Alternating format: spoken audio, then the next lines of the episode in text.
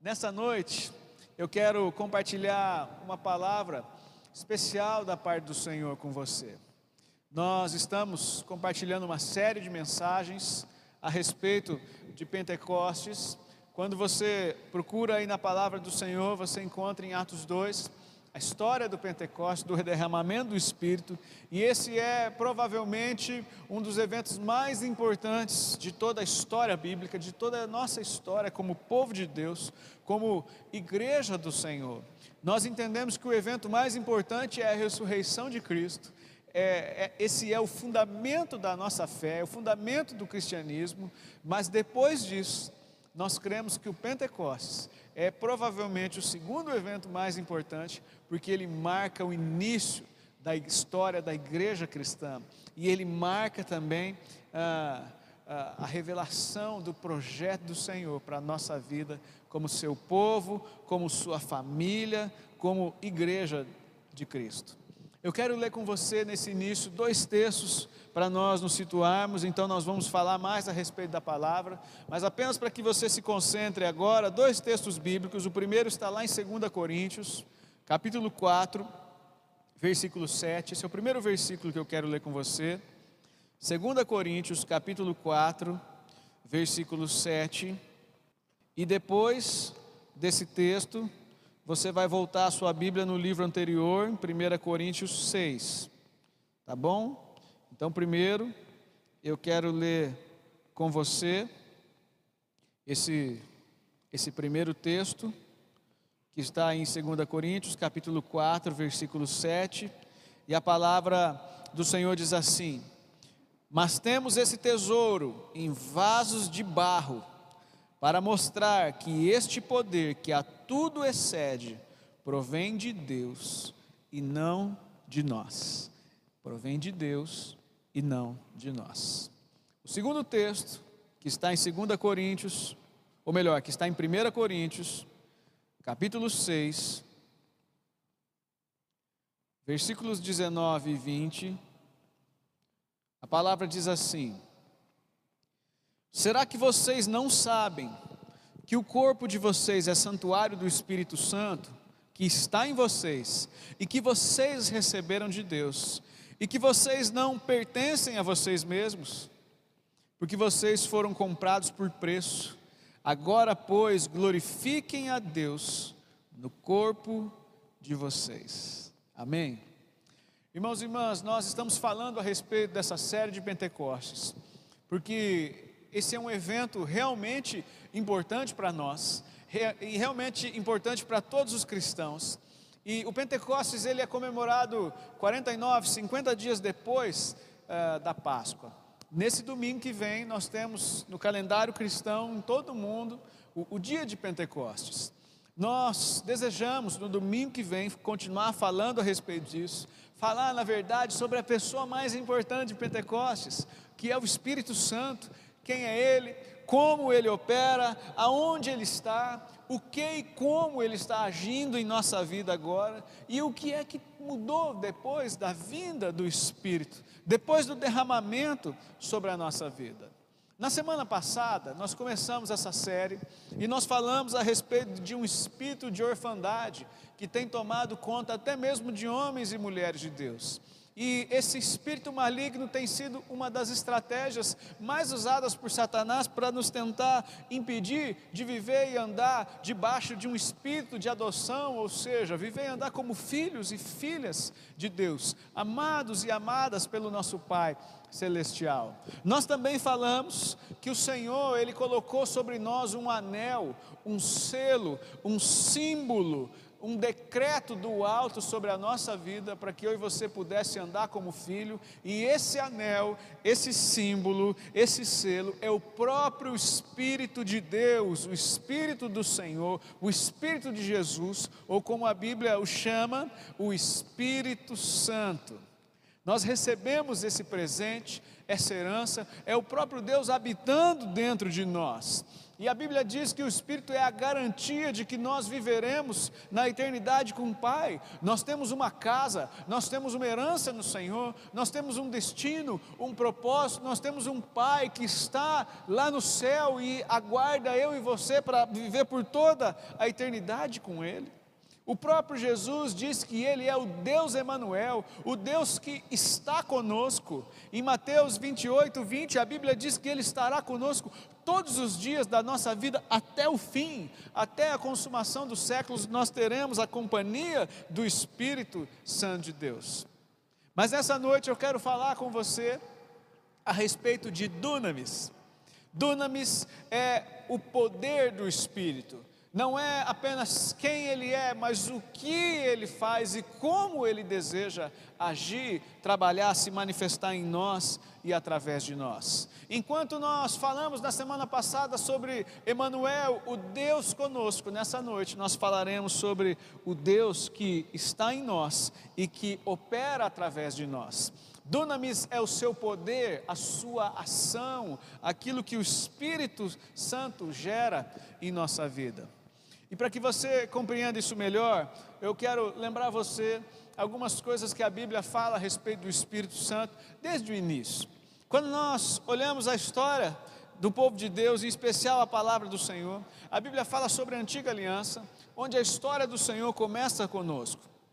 E nós temos no Antigo Testamento relatos de muitos personagens que eram homens e mulheres cheios do Espírito de Deus. Sansão foi uma dessas pessoas que o Senhor escolheu para derramar o seu espírito. A Bíblia diz que Sansão não era um homem corajoso quando o Senhor chamou. Sansão tentou fugir do Senhor algumas vezes, era um homem que tinha as suas limitações, os seus medos, mas a Bíblia conta que quando o Espírito de Deus se apoderava dele, tudo mudava. Sansão é conhecido como o homem mais forte da história porque o Espírito de Deus agia através da sua vida. Nós lemos agora há pouco o Êxodo 35 falando sobre a construção do tabernáculo. Se você ler depois em sua casa, na continuação do texto, você vai ler sobre homens e mulheres que foram usados pelo Senhor para que construíssem o lugar mais importante do Antigo Testamento, o tabernáculo, a casa de Deus. E a Bíblia diz a partir do capítulo 35 que o próprio Deus escolheu dois homens. A Bíblia diz que esses homens eram Aoliabe e Bezalel. São dois nomes bem diferentes daquilo que eu e você estamos acostumados, mas esses dois homens, eles foram chamados por Deus e eles foram revestidos, cheios de uma habilidade sobrenatural para construir a casa do Senhor. Eles eram mais do que ah, engenheiros ou pedreiros ou construtores, esses homens eram artistas e eles já faziam isso no nível natural, já eram realmente os mais habilidosos naturalmente falando, mas quando são chamados para edificar a casa do Senhor, além da habilidade natural dos dois, que era acima de todas as demais pessoas, esses homens ainda são capacitados sobrenaturalmente pelo Espírito de Deus. E o resultado está descrito aí a partir de Êxodo 35 a perfeição em que a casa do Senhor havia sido edificada naquele tempo. Nós temos histórias de tantos outros personagens que manifestaram a glória e o poder do Senhor. O profeta Elias, cheio de feitos maravilhosos, de milagres. Eliseu, seu discípulo, alguém que recebeu glória dobrada do Senhor, unção dobrada e manifestou o poder e a autoridade baseado ou cheio do Espírito Santo do Senhor. Nós temos a história de Gideão. Gideão era um moço com muitos medos. Gideão se considerou o menor da sua família, alguém realmente fraco. Mas quando o Espírito Santo se apoderou da sua vida, esse homem realizou alguns feitos realmente uh, sobrenaturais na sua geração e no seu tempo, porque cada um deles tinha a ação do Espírito de Deus sobre as suas vidas. Eu falei do tabernáculo. Tabernáculo era a casa de Deus. Tabernáculo era o lugar onde essa presença poderosa se movia, se manifestava. E o tabernáculo também era o lugar onde o povo se reunia para estar diante de Deus. tabernáculo era um lugar onde as pessoas cultuavam ao Senhor, onde elas olhavam para a glória, para a manifestação do poder de Deus. E havia, durante toda a história bíblica, uma grande expectativa no coração do povo, de que o Senhor se manifestasse a eles. Quando lemos Joel, capítulo 2, há uma promessa do Senhor. A Bíblia diz em Joel 2 que o Espírito Santo de Deus seria derramado sobre todos os povos. Entenda bem, no Antigo Testamento nós temos alguns relatos de visitações. O Espírito de Deus, ele visitava algumas pessoas. E ele vinha, se manifestava, se retirava e ia embora. Mas há uma promessa em Joel, capítulo 2, de que o Espírito de Deus seria derramado. Ele não mais visitaria apenas, mas ele faria morada. Ele transbordaria sobre a vida de homens e mulheres. E o texto diz que sobre todos os povos o Espírito de Deus seria derramado. Deus está dizendo que se num tempo tão difícil, num tempo bem distante do que o Senhor havia planejado, a sua glória já brilhou, imagine agora, numa geração em que Deus deseja resplandecer a sua glória como nunca antes, essa é uma promessa do Senhor para a minha vida e para a sua, para nós. Olha o que Pedro, quando prega em Atos 2, está dizendo. Quando você olha ali para Atos 2, relembrando a profecia de Joel, durante a sua ministração, Pedro se levanta com os demais discípulos e a Bíblia diz que ele diz assim para os seus ouvintes: Homens da Judéia e todos os que vivem em Jerusalém, deixe-me explicar isso, ouçam com atenção. Esses homens não estão bêbados ele está falando a respeito da multidão que havia acabado de receber o derramamento do Espírito e falavam em muitas línguas diferentes. E ele diz assim: ainda são nove horas da manhã, não tem ninguém aqui bêbado, pelo contrário, isso é o que foi predito, o que foi profetizado pelo profeta Joel. Essa, essa situação que você lê aqui em Atos 2 é o cumprimento de uma profecia lá do passado. E Pedro tem convicção do que está acontecendo diante dos seus olhos, um derramamento sobrenatural, uma manifestação poderosa de Deus. Pedro está dizendo: chegou o tempo. Diferentemente do que alguns compartilham, nós não acreditamos que essa profecia se cumpriu inteiramente em Atos 2. Nós temos convicção de que ela se iniciou lá, mas ela continua sendo manifesta sobre nós ainda hoje. Há uma pequena tradição, um pequeno segmento de cristãos que insistem na ideia de que os dons cessaram, de que a ação do Espírito cessou. Nós não acreditamos nisso. Pelo contrário, a nossa fé é baseada no Senhor, a nossa fé é baseada na cruz, e por esse motivo nós também acreditamos que o seu espírito ainda opera hoje, ele se move, ele derrama dons, ele ministra a nossa vida, ele traz cura através de sinais, de prodígios, de uma manifestação sobrenatural. E sim, nós cremos e nós pregamos com poder, com força, com desejo, com ânimo e paixão, os dons do Espírito, os sinais, as evidências, as manifestações, mas acima de tudo eu te desafio a ser cheio do Espírito, a ponto desse poder, esse dunamis, agir em você e através de você, em nome de Jesus. O Deus Emanuel, o Deus conosco, agora age por meio do dunamis, o poder de Deus, a promessa se cumpriu, amém? A promessa se cumpriu em Atos 2 e ela ainda se cumpre em nós e através de nós nesse tempo. Querido, você pode imaginar como foi a alegria, a euforia daquelas pessoas naquele tempo? Durante muito tempo, durante toda a história, a nação de Israel orou e esperou pelo envio do Messias. Então Jesus vem, mas depois de algum tempo ele é morto e crucificado. Mas a Bíblia diz que ele ressuscita ao terceiro dia. E antes disso, ele faz uma promessa aos seus discípulos. Ele diz que era necessário ir para junto do Pai, para que o Pai enviasse um outro consolador, o Espírito Santo, o Espírito de Deus, o próprio Espírito de Jesus e ele não viveria conosco apenas, mas ele habitaria dentro de nós. Ele está dentro de mim, ele opera dentro de você, ele deseja agir com um poder sobrenatural através das nossas vidas. Você consegue compreender o poder, a autoridade dessa palavra? Você consegue, querido, perceber o que Deus está tentando fazer com que nós entendamos e vivamos, desfrutemos nesse tempo, nesses dias, de uma vida sobrenatural, movida não pela nossa capacidade. Você leu comigo que nós somos falhos. Paulo diz aqui em 2 Coríntios 4, 7, o primeiro texto que nós lemos, que nós somos apenas vasos de barro, nós somos realmente frágeis, limitados. Você já provavelmente já viu um vaso quebrar? Essa semana o clima mudou bruscamente aqui na nossa cidade e a Eide ela tem dois vasinhos de vidro, né? são um pouco mais fortes do que o barro, né? mas os dois ficam na janela da cozinha a janela estava fechada, mas o vento foi tão forte que os dois vasos caíram lá de cima. Eles já haviam caído outras vezes e nunca quebraram. Mas nessa semana os vasos quebraram, né?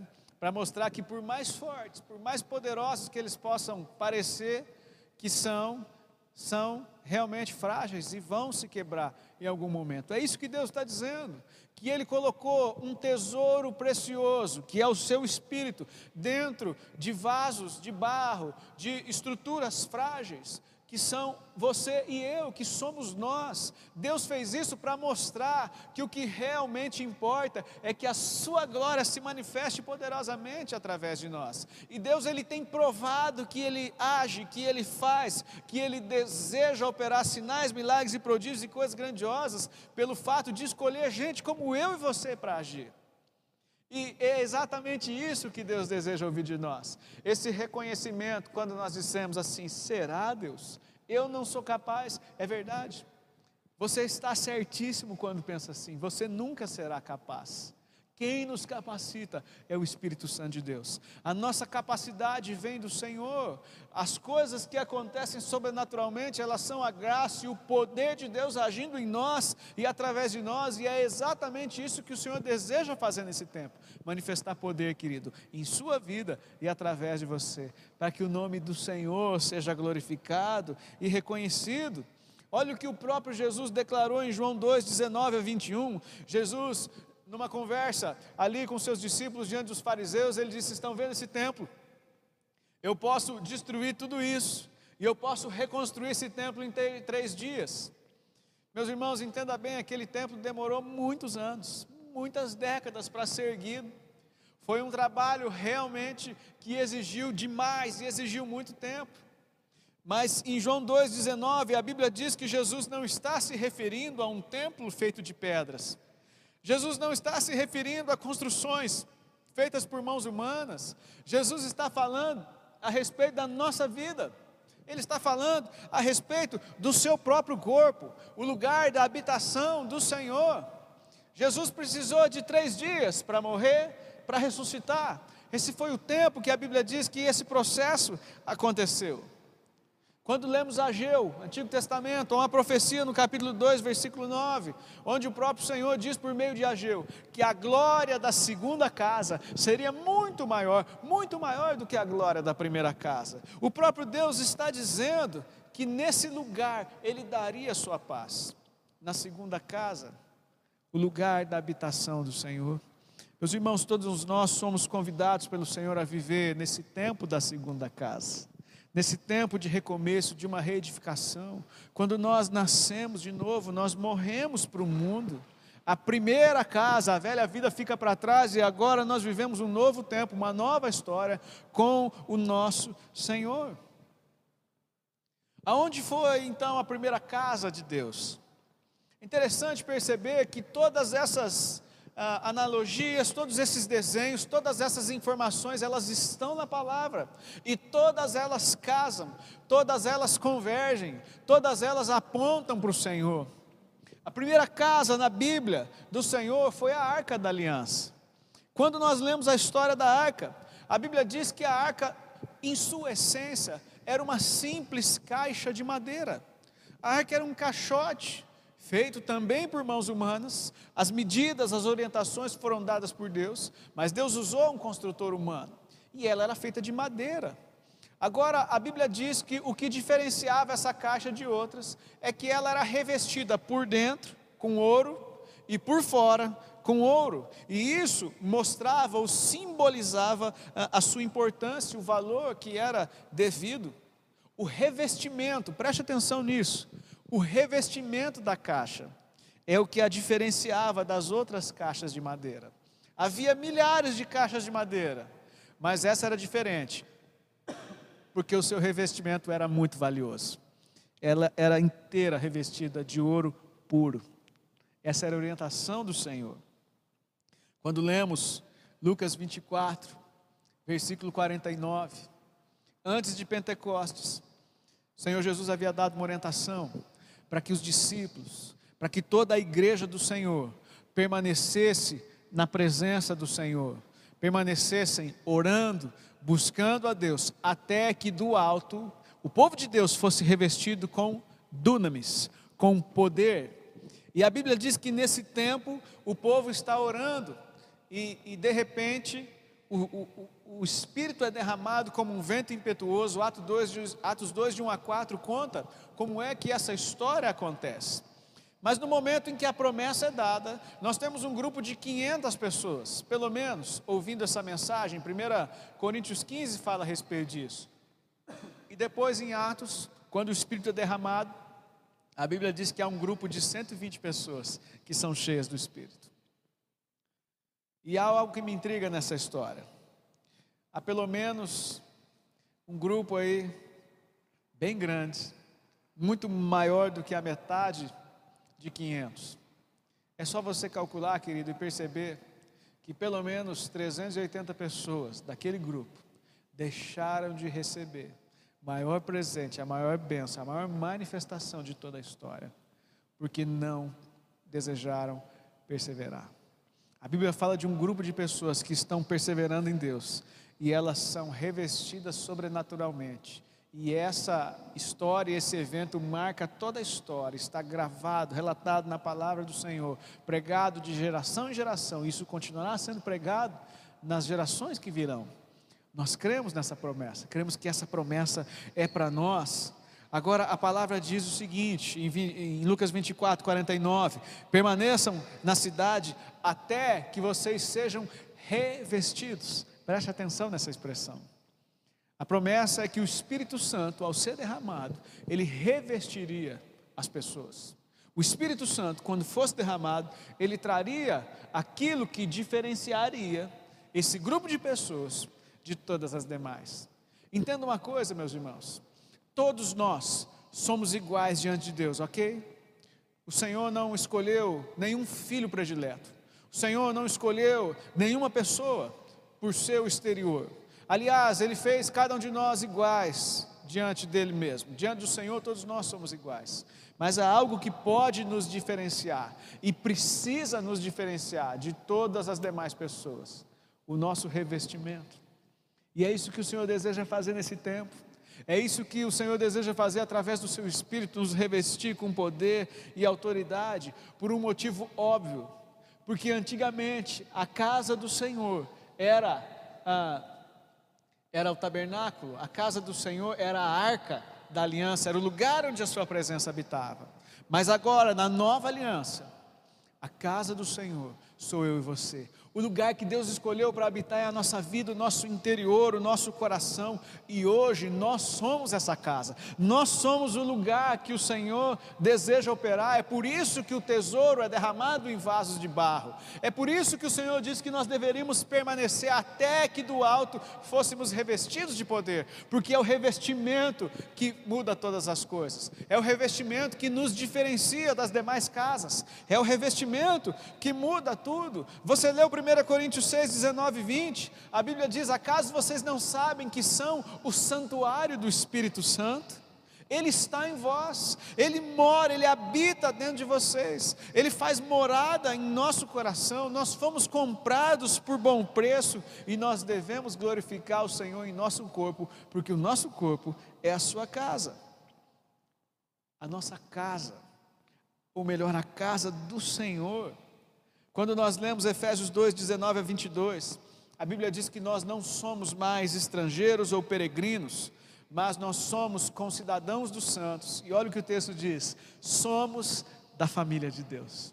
Nós somos da família do Senhor. Agora, olha essa expressão: a Bíblia diz, edificados sobre os fundamentos, ou melhor, sobre o fundamento dos apóstolos. Edificado significa construído, levantado, é o que se faz com uma casa. Nós somos edificados no Senhor, edificados no fundamento dos apóstolos e profetas, e o próprio Senhor Jesus, que é a pedra angular, é através dele que todo edifício, toda casa, é muito bem ajustada, cresce para um santuário edificado ao Senhor. Olha o que o texto está dizendo: porque vocês estão sendo edificados para a habitação de Deus no Espírito.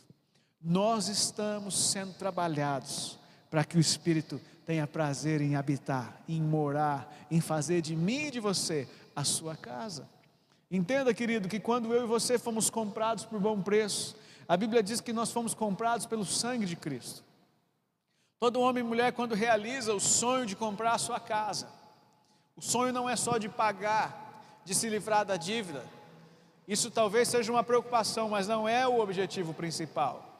Toda pessoa que sonha com sua casa, ela imagina nas coisas mais simples, naquilo que não tem preço, porque o preço é insignificante. O que nós sonhamos são com aquelas coisas mais simples da vida, uma placa decorativa. De repente, como alguns já me contaram, é aquela plaquinha do churrasco na edícula ou a plaquinha do café. Você imagina onde vai pôr cada móvel, como você vai decorar a sua casa. Você imagina como aquilo vai ser personalizado por você, e é exatamente isso o que Deus deseja fazer em nós. Ele olha para mim, para você, ele diz: Olha, para esse homem, para essa mulher, esse é o meu projeto. O meu sonho é que ele tenha graça nessa área, que ele se mova sobrenaturalmente nesses dons, que ele trabalhe dessa maneira. O Senhor nos personalizou, cada um de nós recebemos um ministério, nós recebemos ah, uma, uma missão, nós recebemos um propósito nessa vida.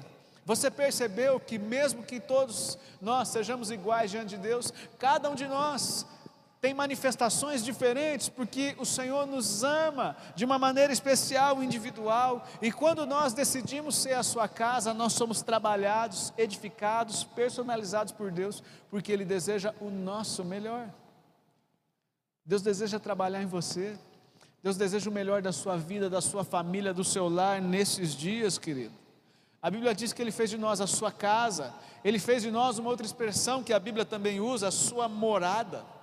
João 14, versículo 23, Jesus diz assim: Se alguém me ama, guardará a minha palavra, e o meu Pai o amará, e viveremos para ele. Olha como Jesus termina.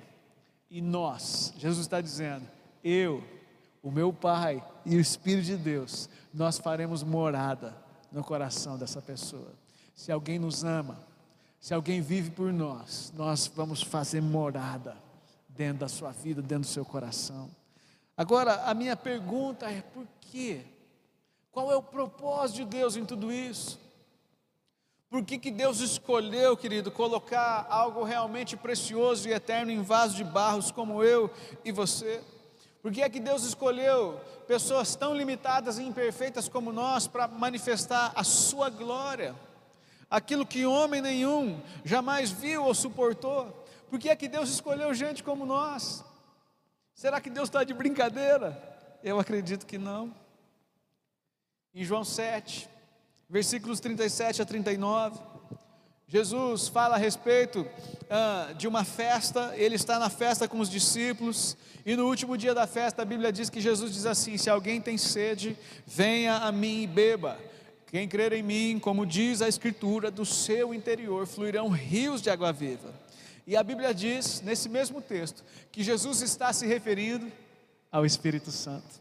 Jesus está dizendo que o Espírito Santo seria derramado sobre aqueles que crescem, e do nosso interior, do interior daqueles que recebessem o Espírito, águas vivas fluiriam. Águas vivas fluiriam pelo poder do Espírito. Essa é uma promessa do Senhor de que o Espírito seria derramado sobre nós. Agora, meu irmão, eu quero que você pense: o que é que pode impedir isso de ser uma verdade na nossa vida? Quais são as coisas que impedem a ação do Espírito? O que é que pode tentar apagar o dunamis, o mover a ação poderosa de Deus em nós. Efésios 4:30 a Bíblia diz: "Não entristeçais o espírito". Isso significa que nós podemos entristecer o espírito a ponto de apagá-lo. É o que diz em 1 Tessalonicenses 5,19: Não apaguem o espírito, não o entristeçam, não apaguem. A Bíblia está dizendo que de alguma forma, de alguma maneira, é possível que eu e você entristeça o espírito a ponto dele desistir de nós, a ponto do espírito não operar a ponto dessa chama poderosa. E eu quero que você se lembre de algo importante. Para você tentar ter o um mínimo de noção a respeito do poder que o Senhor colocou dentro de você. A Bíblia também diz em Efésios 2 que esse poder que está dentro de nós é o mesmo poder que estava em Jesus Cristo na ressurreição dos mortos. O mesmo poder que trouxe Jesus de volta à vida é o poder que Deus colocou dentro de nós através do Espírito Santo é o mesmo poder, a mesma unção, exatamente, a mesma autoridade, o mesmo fogo.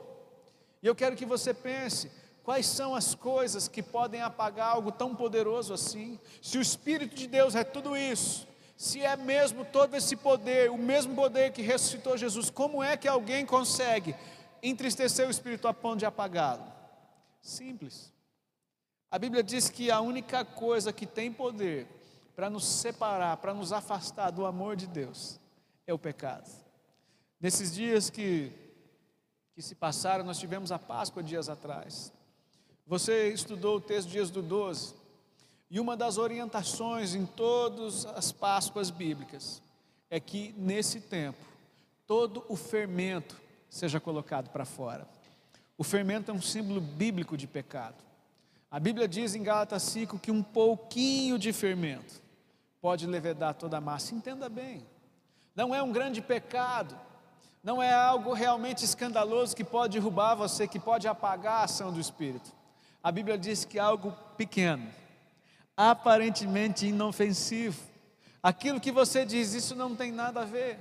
Aquelas coisas que você julga serem insignificantes, são exatamente essas coisas que têm derrubado homens e mulheres de Deus que tem acabado com ministérios, igrejas, com famílias, com lares, é isso que tem impedido a ação do Espírito Santo. E eu quero que você entenda a lógica, o raciocínio dessa série de ministrações, para que você se situe no tempo e entenda onde Deus deseja nos levar. Esse não é um tempo de acusação, esse não é um tempo para causar confusão nos lares, pelo contrário, a orientação do Senhor é que nesse tempo o fermento seja arrancado mas a ideia não é que o fermento seja colocado para fora junto com você, não. A Bíblia diz que o fermento precisa sair de dentro de nós, de dentro das nossas casas. Nós permanecemos em casa, nós permanecemos no Senhor, mas o fermento é colocado para fora. Há pessoas nesse tempo que abandonam a comunhão com o Senhor, que abandonam seus lares, que abandonam seus ministérios, que abandonam a vontade e o querer do Senhor para suas vidas, mas não é isso que o Senhor espera de nós. O que o Senhor tem nos chamado para pôr para fora é o fermento e o pecado. É aquilo que nós, infelizmente, tentamos aceitar como a nossa personalidade, o nosso temperamento. Nós ainda arrumamos desculpas para dizer, infelizmente é assim mesmo, a gente não é perfeito, né? Então olha para o que eu faço de bom, não copie os meus erros. É verdade, tomara que não copie, mas nós precisamos pôr esse fermento para fora de alguma maneira. Aquilo que não está certo não deveria não apenas não ser copiado, como também precisa, nesse tempo em especial, ser tratado nas nossas vidas. Esse é o tempo que o Senhor está dizendo: coloquem para fora aquilo que não serve, para que vocês sejam limpos, para que uma pequena gota de imundície, de sujeira, de pecado, venha contaminar toda a sua história, toda a sua vida. Quando você estuda, querido, o início da Páscoa, o Êxodo 12, a Bíblia mostra que a Páscoa é uma festa de um dia, você ouviu isso domingo passado. Na sequência, nós temos uma festa de sete dias, a festa de pães áspros. E é nesse período que o fermento tem que ser colocado para fora. Depois, você sabe que essa é a tradição cristã, 50 dias depois, nós temos o derramamento do Espírito Pentecostes. Domingo que vem, é esse dia tão esperado e especial. Independentemente do que vá acontecer lá ou de lá em diante, o que nós precisamos entender agora é que tudo o que o Senhor fará daqui em diante vai depender da nossa postura hoje, agora. O que vai acontecer de agora em diante vai depender, querido, de você colocar ou não o fermento para fora. Se o fermento sair, entenda uma coisa: se todo o fermento sair, o Espírito vai entrar para manifestar dunamis como nunca antes. Mas se o fermento permanecer, não espere nenhuma manifestação sobrenatural ou estrondosa, porque o Senhor não tem comunhão com o pecado, com sujeira, com a imundície. O objetivo de Deus não é pôr pessoas para fora, é o pecado que tem que ser colocado para fora. São aquelas pequenas brechas que nós precisamos fechar, os pequenos acertos que nós precisamos fazer, as pequenas áreas da nossa vida que nós insistimos em deixar para lá, esperar que um dia alguma coisa caia do céu e resolva de uma forma automática. Não, querido, infelizmente não é assim que funciona. Nesses dias, nós precisamos pôr esse fermento para fora nós precisamos colocar para fora aquilo que não serve. Efésios 4, de 30 a 31, Paulo diz assim: Não entristeçam o Espírito de Deus, porque vocês foram selados para o dia da redenção. Logo, esteja longe de vocês toda amargura, e cólera, e ira, e gritaria, e blasfêmias, e bem assim toda malícia. Ou seja, coloquem todo o fermento para fora. Aquilo que não serve tem que ser deixado de lado. O apóstolo Tiago, no capítulo 4, escreveu assim, versículos 4 e 5: Infiéis, vocês não compreendem que a amizade do mundo é inimiga de Deus? Aqueles, pois, que quiserem ser amigos do mundo, serão vistos como inimigos de Deus. Ou vocês acreditam que a Escritura diz em vão, que é com ciúme que por nós anseia o Espírito que Ele fez habitar em nós? Você percebe que tanto no Antigo Testamento quanto no Novo Testamento, Muitos homens e mulheres falam a mesma língua e eles dizem: o Espírito Santo, ele deseja habitar em nós. O fermento tem que ser colocado para fora, para que a presença do Senhor habite e manifeste com poder, com glória, com graça e com autoridade. Não apaguem o Espírito, não desprezem as profecias. Se nós vivemos no Espírito, nós precisamos também andar pelo Espírito. É o que Gálatas 5:25 diz. Andem no Espírito, andem pelo Senhor. A Bíblia diz que aqueles que são guiados pelo Espírito são seus filhos. Os filhos de Deus são guiados por esse Espírito. Aliás, o Espírito que Deus nos deu não é um espírito de covardia, nem de medo, mas de, poder, de, poder, de amor e de moderação, é o que 2 Timóteo 1,7 diz. Atos 1,8 diz que nós receberíamos poder do alto para sermos testemunhas do Senhor nos confins da terra. E esse poder vem do derramamento do Espírito sobre a nossa vida. E por último, para nós orarmos, Efésios 3,16 diz o seguinte: Para que, segundo a riqueza da Sua glória, vos conceda que sejais fortalecidos com poder, mediante o seu Espírito, no homem interior. Meus irmãos, nós recebemos o Espírito de Deus como um selo, uma promessa, Ele é o Emanuel, Deus conosco, esse é o nome de Jesus, o Espírito de Jesus está sobre nós, o Espírito Santo, o Consolador, Ele é o próprio Deus habitando dentro de nós. Mas nós precisamos entender o porquê, e nessa noite você compreendeu isso através da palavra. O Senhor deseja, mesmo diante das nossas imperfeições, mesmo diante dos nossos limites, Ele deseja manifestar dunamis, poder, o poder que muda o mundo, o poder que transforma a sua vida, a sua casa, que transforma o seu redor, que transforma o impossível em possibilidades belíssimas diante do Senhor. Mas você precisa entender que o dunamis é a ação do Senhor e não nossa. A nossa parte é pôr o fermento para fora, é caminhar limpos, transparentes diante do Senhor, para que toda essa glória possa se manifestar desse vaso de barro que sou eu e você. Em nome de Jesus, feche os seus olhos. Eu quero orar com você nessa noite.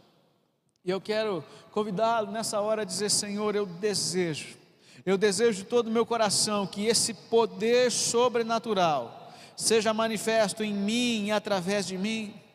Senhor, nessa noite eu te peço, Pai, para que o Senhor derrame do céu como fogo o teu espírito e o teu poder sobre a minha vida, sobre a minha casa, em meus dias. Eu desejo mais, mais, muito mais do Senhor. Pai amado, nós oramos agora por cada família, por cada homem e mulher, por cada um daqueles e daquelas que nos acompanham nessa hora, aqueles que estão reunidos cultuando o Senhor, em nome de Jesus, que essa seja uma noite desse poder sobrenatural sendo derramado nos corações. Senhor, nós oramos para que nesses dias, nessa semana em especial, nós possamos pôr para fora tudo aquilo que tem nos impedido de experimentar, Deus, uma vida sobrenatural uma vida em tua presença, uma vida de sinais, de milagres e prodígios. Eu oro para que nessa semana o teu espírito possa nos constranger, que o teu espírito possa nos convencer, limpando a nossa vida de dentro para fora, fazendo, Senhor, algo sobrenatural em nós. Oh, Santo Espírito de Deus, venha sobre a nossa vida nesse tempo. Nós te desejamos. Nós precisamos tanto, tanto, tanto do Senhor, Deus. Senhor, eu quero abençoar cada família, cada lar, cada pessoa que nos assiste. Espírito Santo, encha essas casas agora com a tua presença. Que o teu poder, Pai, possa ser derramado abundantemente, renovando a alegria, a esperança, a expectativa por tempos melhores, por um tempo maravilhoso e sobrenatural. Nós te agradecemos pelo teu amor, pelo teu rico favor sobre nós. Senhor, e nessa hora que nós nos despedimos do teu povo, nós oramos para que esse doce Espírito Santo possa encher os lares de uma maneira sobrenatural, que a tua palavra que foi compartilhada nessa noite, que foi ministrada agora, alimente o teu povo, sustente a tua igreja nessa semana, que o teu povo possa se encontrar pessoalmente com o Senhor todos os dias e que eles recebam mais, ainda mais poder, unção, autoridade vinda do alto. Espírito Santo, visita a igreja do Senhor, manifeste-se, Deus, faça morada no coração do teu povo. Nós oramos, Deus, para que a tua igreja possa experimentar um novo tempo uma nova fase como nunca antes sonhado ou imaginado. Que nesses dias, Pai, o teu sobrenatural possa nos encher e nos guiar. Em nome de Jesus, Pai. Nós te agradecemos por essa noite. Nós abençoamos, Deus, as famílias. Nós profetizamos uma semana poderosa em nome de Jesus.